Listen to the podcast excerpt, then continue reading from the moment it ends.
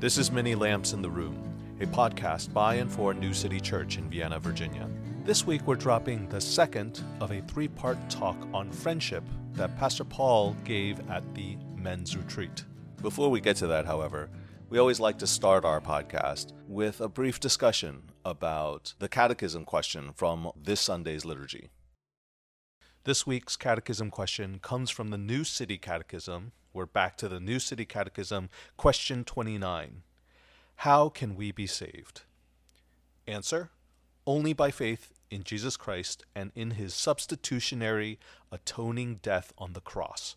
So even though we are guilty of having disobeyed God and are still inclined to do to all evil, nevertheless God, without any merit of our own, but only by pure grace, imputes to us the perfect righteousness of Christ when we repent and believe in Him.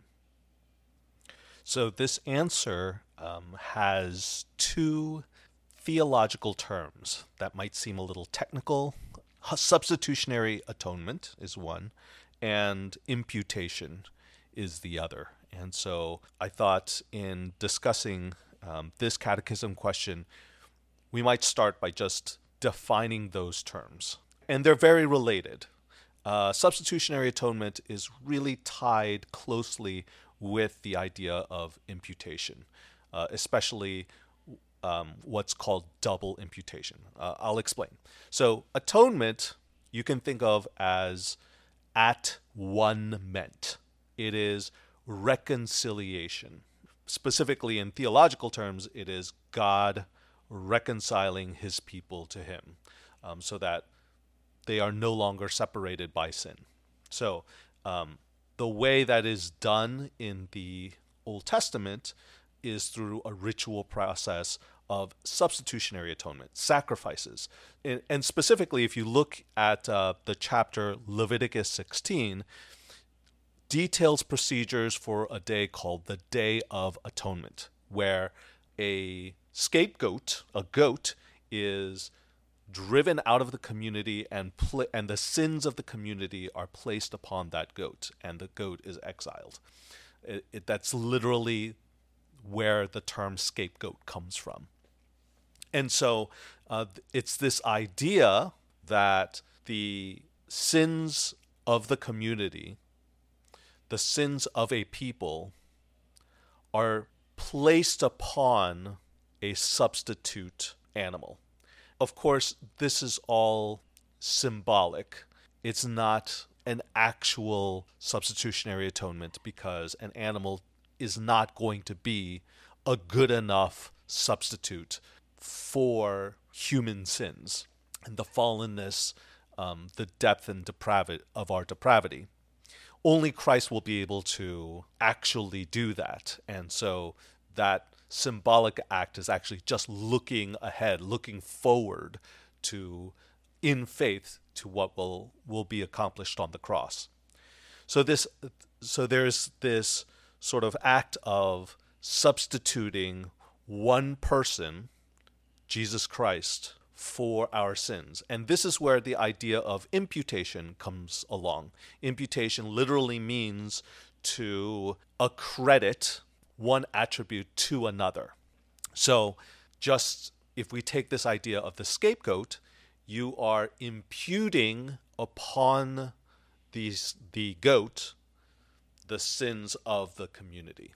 You're placing the the sins of the community upon the goat. You're saying that the goat now has the sins of the community.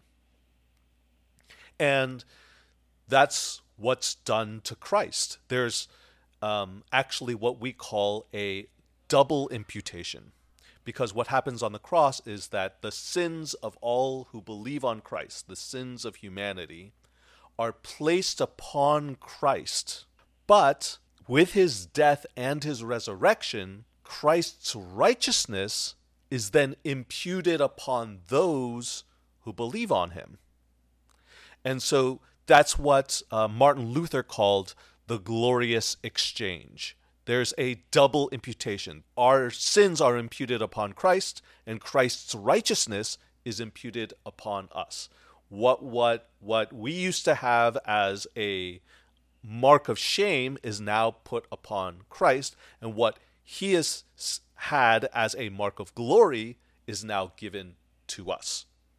There is a wonderful old hymn called Rock of Ages that talks about uh, the double cure, and it talks and it refers specifically to how in the Gospel of John, Christ bleeds out both blood and water, and this is um, and it calls that a double cure. That that actually Christ's blood covers over our sins, but cr- the water that flows from Christ is a baptism that we now go into that gives us new life in Christ uh, because he has imputed his righteousness onto us.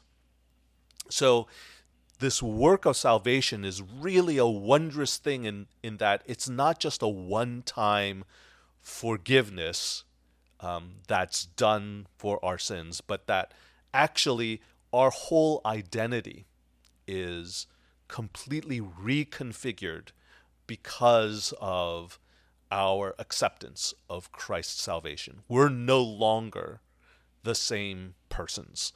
We no longer can identify as sinners, even though we still struggle with sin we no longer are defined by our sin, but instead we are defined as children of God, as the family of Christ, the body of Christ. The gospel approach is not driven by technique, but it's actually driven by love. Love. Genuine love for the other person, which has as its highest goal not even friendship. You see, this is where it's so distinct. Not, not I want friendship, but in the end, I want you to know Jesus, and I want you to become like Jesus.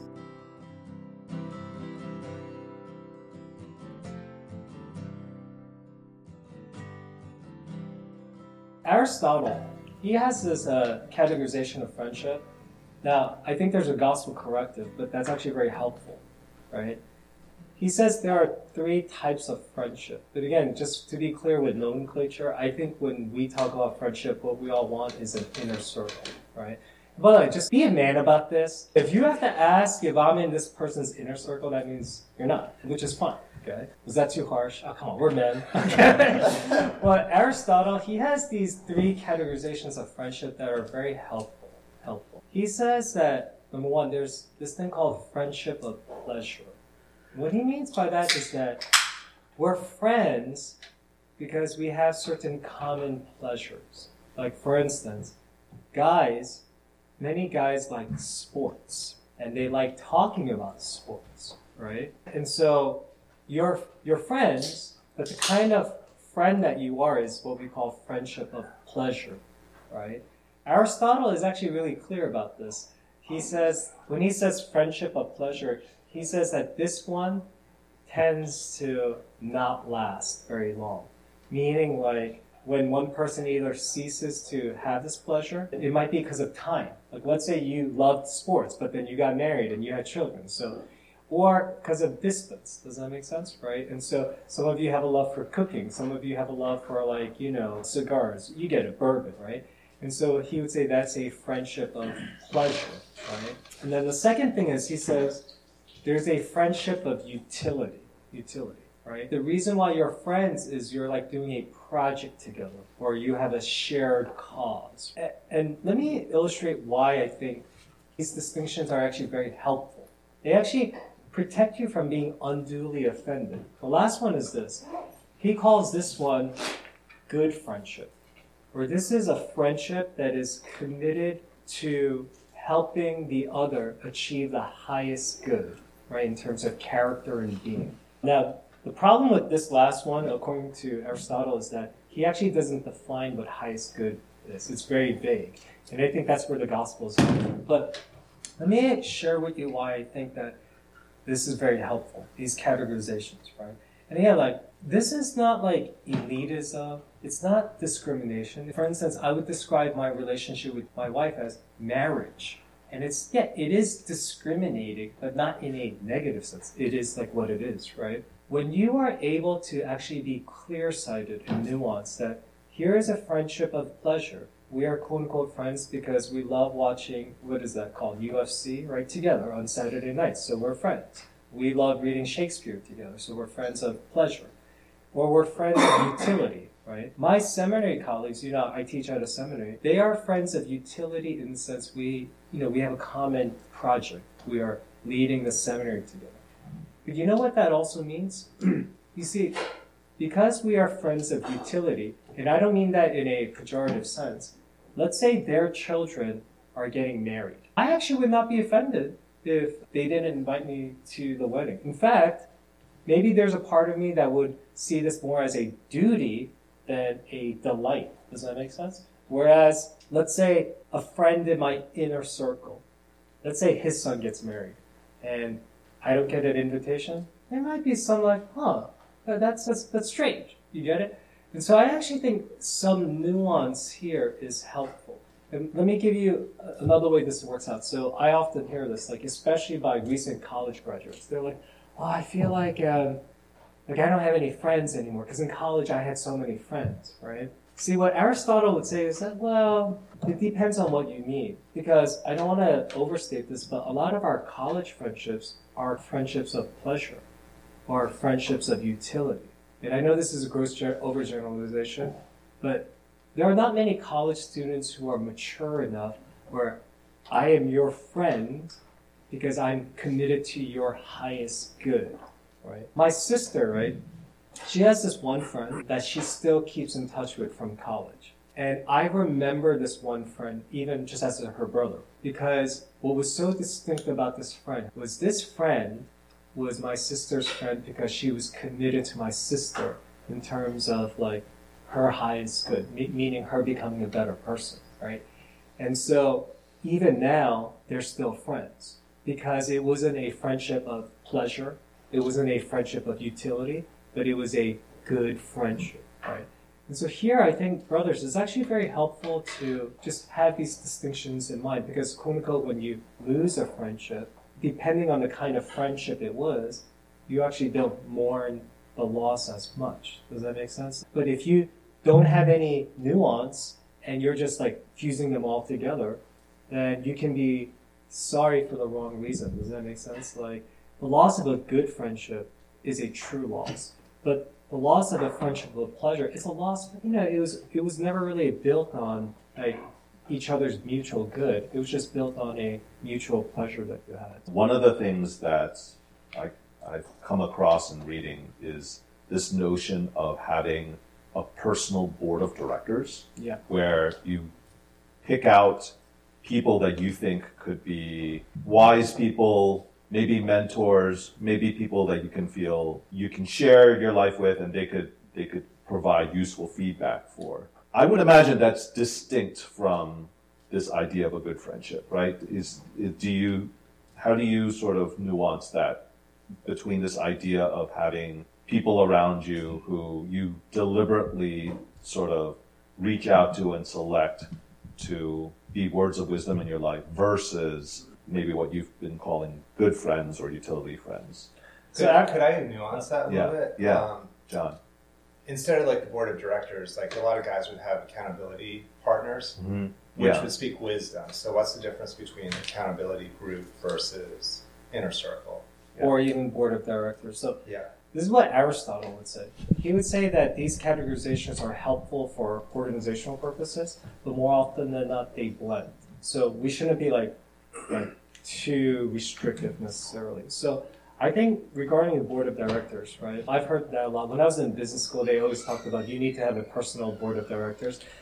Aristotle would say that that's not a friendship, but because you see, one of the things that characterizes good friendship is reciprocity, meaning it's mutually beneficial. Now, someone could make the argument that mentors benefit from mentees because yada yada yada, but, but I think in terms of board of directors, clearly it is in one sense utilitarian. Like I'm pursuing this mentorship relationship because I can primarily benefit from you. And I think Aristotle, knowing like the little I know about him, would say that actually relationship is necessary in life, but he just wouldn't call it a friendship, mm. right? So accountability, that's that's an interesting question because that has more a kind of reciprocity that, that Aristotle would say. I think the thing about, but even then, some, not in all cases, but a lot of times accountability could actually fall under more the friendship of utility. This is why.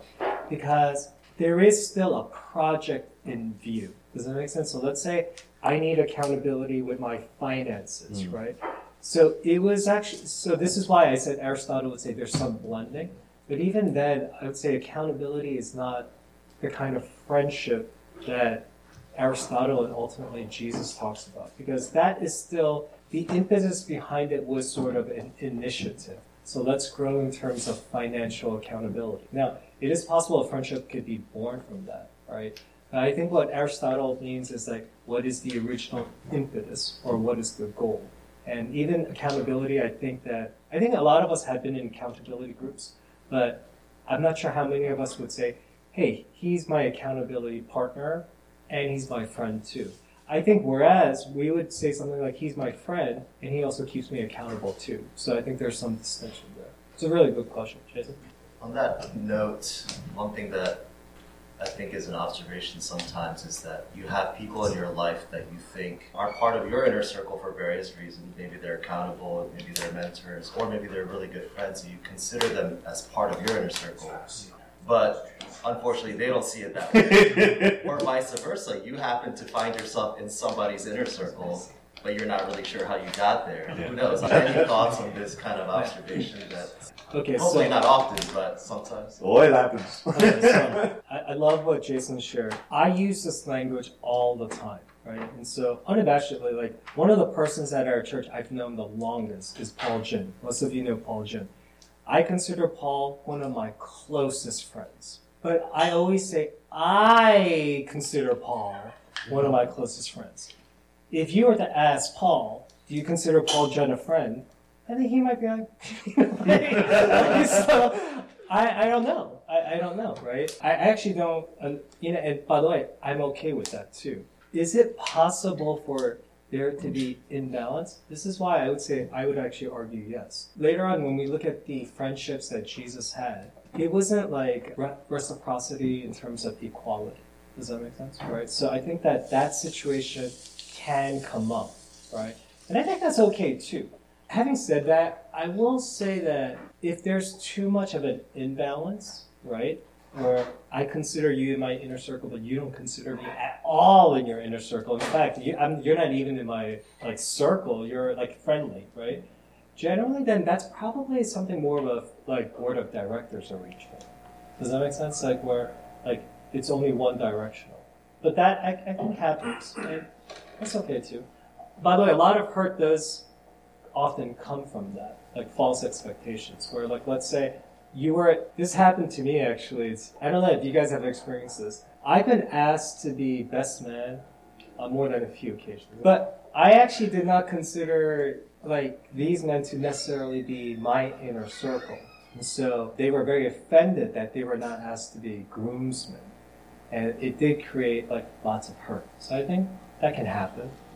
We've been talking about is kind of how defined those boundaries are in, in terms of those relationships. Do you feel like it's it's useful to have a define the relationship kind of talk? Uh, see, I think actually what can be helpful is just having a more sophisticated understanding of friendship. So I think what can happen is like for instance, even these categories, friendship of pleasure, friendship of utility, and friend, like good friendship. Like let's say you don't have those distinctions. So for you, you're equating friendship of pleasure with good friendship. Whereas another person might say, no, we are definitely good friends in terms of friendship of pleasure, but not in terms of like like good friendship. And so that kind of misunderstanding can arise just because there's also a difference in not just understanding of friendship, but understanding what friendship is it's really hard to have that kind of discussion where you, you say, all right, let's be clear, just we're friendships of pleasure, you know. But I think that for all of us, just growing in terms of like that kind of friendship sophistication actually can be very helpful. By the way, C.S. Lewis said this, so it's probably right. He actually said the best friendships you have are actually incidental. And so it actually inspired I'm writing this little thing on friendship. And it's it's called friendship, a kind of like an incidental delight. Meaning, and what what C.S. Lewis is getting at is, again, if you make it your goal, like I'm gonna have friends and I'm gonna have an inner circle, you're never gonna have it. Most friendships happen because of something else, right? The way C.S. Lewis explained it is he said, friends, you become friends when you are looking at and moving towards the same thing, right? And so let's say you are like looking at what he would say like the glory of God, and your shared goal is really to make the gospel known. He says two people who are basically distant as they approach closer to this common conviction. You see how, as they draw closer to something that's outside of them, they inevitably get closer along the way. And so that's what he means when he says it's incidental. Now, you, you can nuance it more by saying there are certain things that facilitate friendship, but that's actually really helpful to keep in mind. Again, like if you want, and I'm just echoing C.S. Lewis here, if you want friendship, you have to want something more than friendship right? And so that, uh, uh, I'll just leave it like that for now. Here are some children's ministry announcements. There's a reminder that the preschool and K through 5th Sunday school is available during the 9 a.m. service. The preschool class will be in suite 115 and the K and the K through 5th grade class will be in the third floor conference room. And on May 26th, is another respite night. Um, due to the RTS graduation banquet on the 19th, the May respite night will be moved to the next week, and registration will be open in April.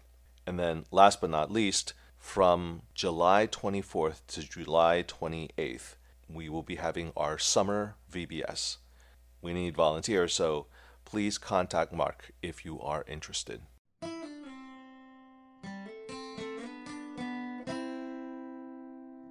So one thing I want to talk about then before we move on. So there are those categories of friendship, right?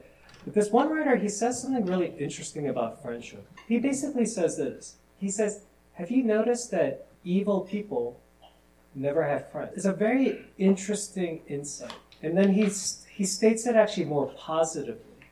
He says, "You see, because friendship inevitably makes its participants better people."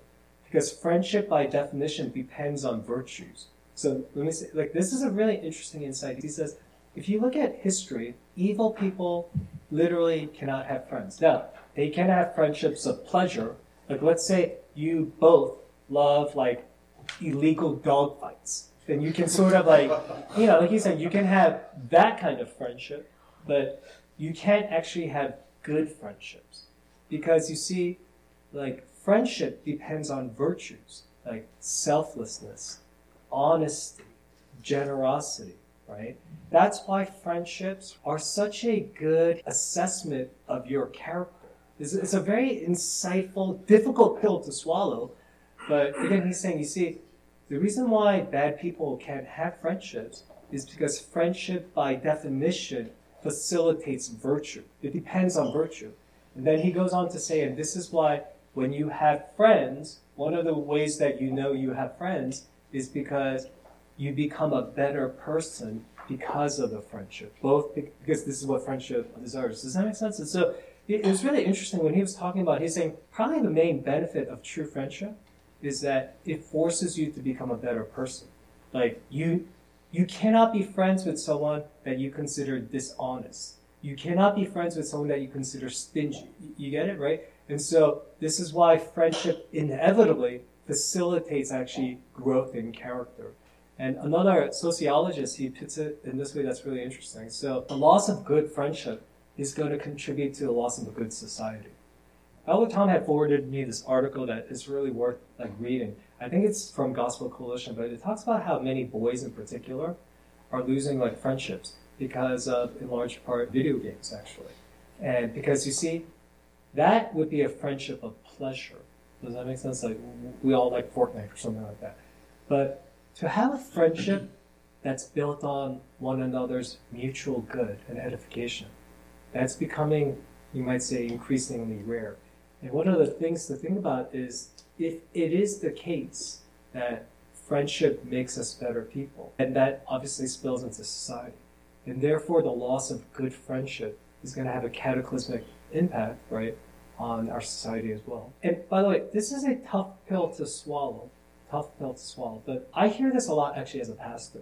You know, I don't say anything because there's a lot of wisdom to just just like listening. But I have noticed this.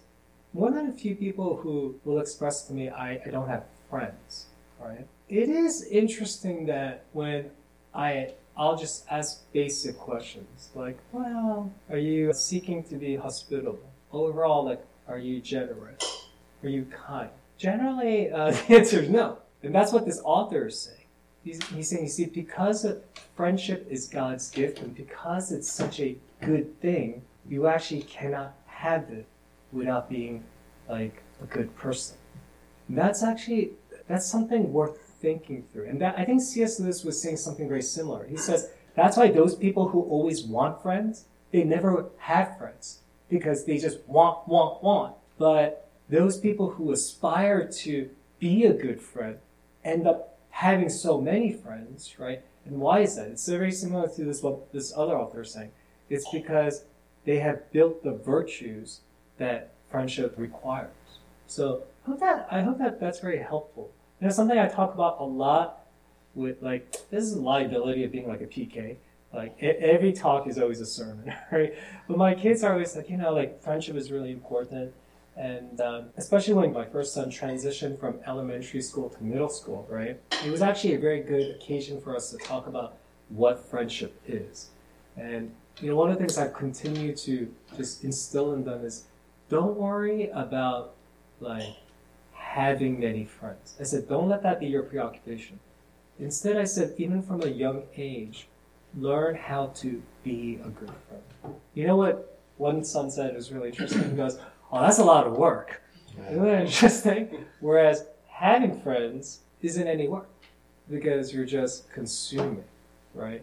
And that's why generally you don't have friends after a while because, you know, if you suck the life out of other people, you know, you get bumped into the friendly circle, okay?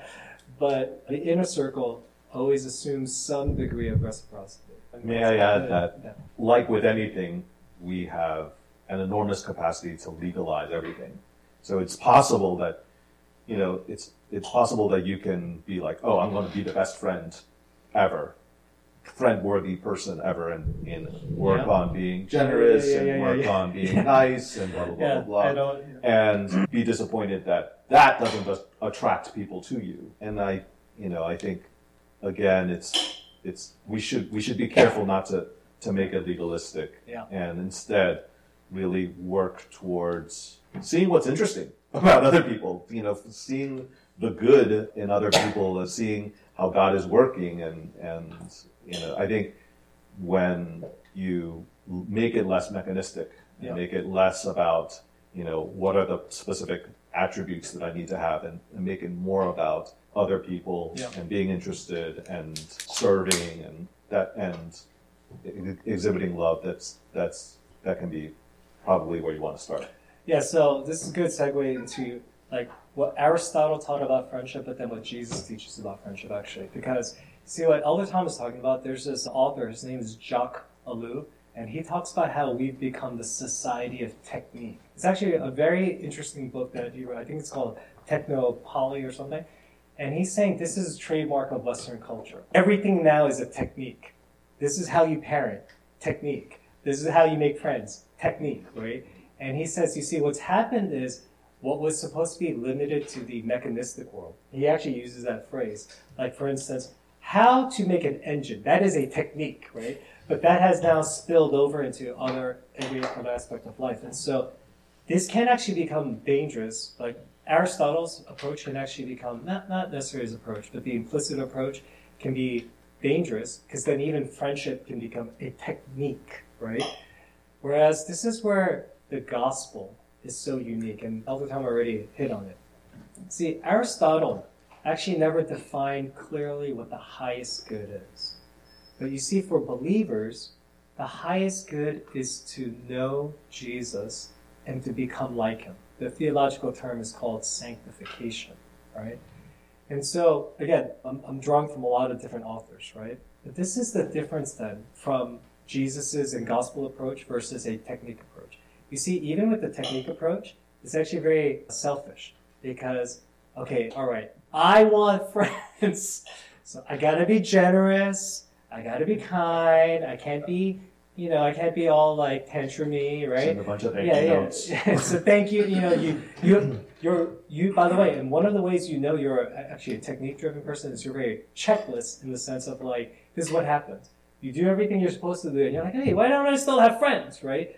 And you see, because C.S. Lewis say, let's say, you've you that's all you still want. You just want friends. The only difference is you've adopted a technique, right? Whereas the gospel approach is not driven by technique, but it's actually driven by love.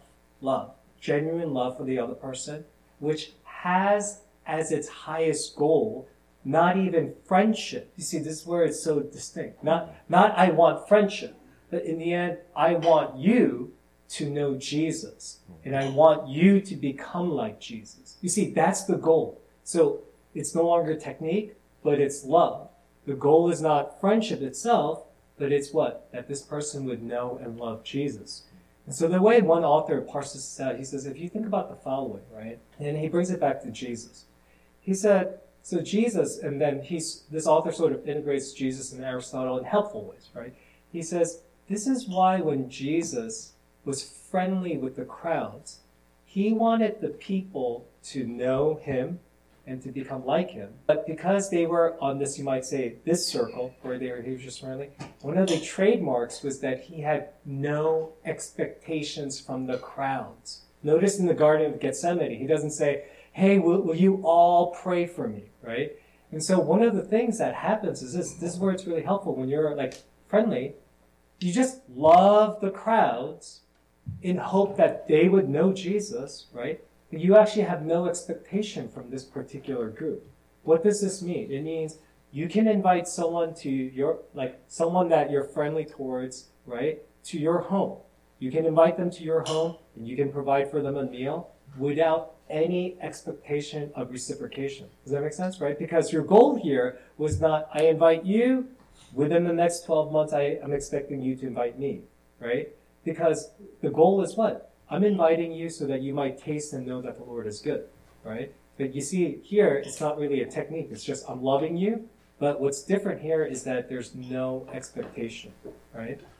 Now, in the next circle, this author pits very helpfully is this. This is where you actually develop friendship, right? When it came to Jesus' disciples and the woman that followed him, right? You are friends, and you're friends in the sense that not only are you seeking to make Jesus known, right, uh, to the other person, but you're doing it collectively, right? And so friendships do like develop in this way, right? Where we become friends because we are actually serving together, right? And you see that with Jesus and his disciples. He says, Now I call you friends. It's, the, it's because, again, not only was he trying to show Jesus to them, but they were involved in a partnership. And this is, again, like, you know, we've all experienced this. Like, I would say at the very least, I consider the deacons and elders friends, right? Where I'm not only trying to show them Jesus, but together, right, we are trying to make Jesus known. So there's that part. But then if you take it one next one step next, right? Jesus did have an inner circle. Remember? And by the way, I always feel bad. Did you ever think about this from the perspective of the other disciples? Whenever he say, like John, was it John, James, and Peter? Come with me. If I were one of the other disciples, I'd be like, I'm not in the inner circle. like, but in that friendship, right? What's really distinct about those friendships is that the experience of that friendship actually truly shows you the character of God and makes you want to become like like Jesus, right? And so, if you were to ask me, like, how do I define my inner circle, right? It's usually this: I have friends, but in my inner circle, when I'm being facetious, I'm like, oh, this is a safe place, so I share more freely. But more than that, I've noticed that the people in my inner circle, they have like embodied for me who Christ is, and they literally inspire me to want to become more like Jesus, right? Like it's a like, and by the way, it just happens. I keep saying it's not something like I've never. No one is in my inner circle where they're like, oh, I want to be like in Paul's inner circle. It's just who they are as people, right? Has made them so attractive, maybe even mutually attractive, that they have that kind of impact.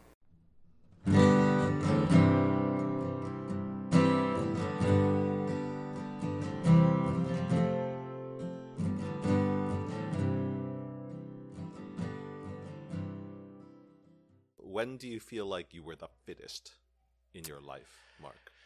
Probably eight years ago. Oh yeah. It was this um, before you were married? before I was married, before I moved up to Northern Virginia, I was working at I was working at this nonprofit and I was probably the lightest I have ever been. But also just I just felt great. So I currently weigh probably somewhere in the 170s, I hope. But I won't tell you how much I weigh. but at that time, I think I weighed 140 Wow. or 130 yeah. something. And maybe that was too light.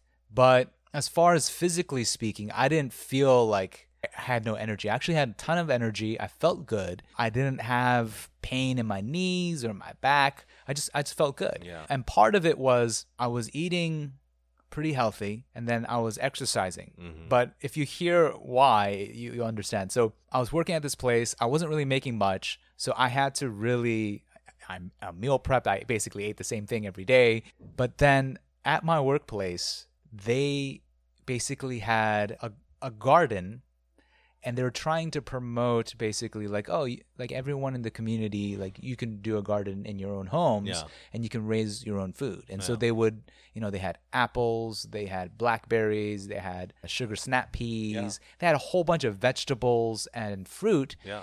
and so I just ate that every day because I was like, I was hungry. That's awesome. These were my snacks because Yeah. I didn't have money. so I just ate No, that. that's awesome. Right. So healthy snacks. But then also, they were a green organization, meaning like they didn't use any harsh chemicals. They tried to reduce energy consumption. And one of the ways was to not crank the heat or the AC. But during the winter, Yeah. they would turn on the AC heater, but it was so low. Yeah. but the building, it was, it used to be this old grocery store that they had renovated. So you shivered yourself to fitness. Yeah, and then they and then they added on this this wing that I worked out of, but it was just concrete. yeah. And so it was an ice box. Your, your metabolism must have been through the roof. Exactly. When I got into work, it was in the 40s in my office. And then I had a little space heater that I kept underneath my my Did work desk. keep that hidden away from everybody Yes, else? I did. Because we weren't supposed to waste energy. But that little heater made that office maybe in the 50s or 60s. But if anyone knows, that's incredibly cold still. Yeah, And is. so I was in my office with like four layers of clothes. I had tights on top of my, you know, pants. uh, I I mean, below my pants. And then, you know, I had Wow. Shirts, sweaters, everything, jacket, and I was still cold. and so essentially, like you're, you're saying, yeah, I was shivering so much. I think it's one of those things where like survivalists will say, like, if you go into these cold regions, you have to eat more calories to Yeah. keep up because you have to keep your body temperature up. And I think that was the case. And so for me, I was super cold. Yeah.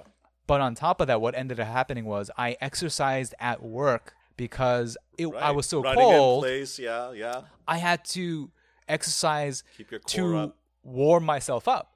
So I would do push-ups in the office. I would do squats. I would do all sorts of exercises just to stay warm. And then the byproduct was I got really healthy. Wow. But that was probably the fittest I ever was. But then, you know, even outside of that, when I would get off work, I, you know, I used to go to the gym and play basketball a lot, and I, I would work out at the gym too. So it was I was working out at work, but then I also worked out like after work. So it was, you know, two a days. So I, I was I was pretty fit then. Yeah. We pray our discussion was edifying to you, and we'd love to hear any feedback. Mark's email is mark at newcityva.org. Stephen Price provided the music, and you can find more of it at almadogma.bandcamp.com. That's A L M A We're recording on equipment generously donated by Sunny Kim, and you can find out more about our church at newcityva.org. Thanks for listening, and until next time, watch those windows.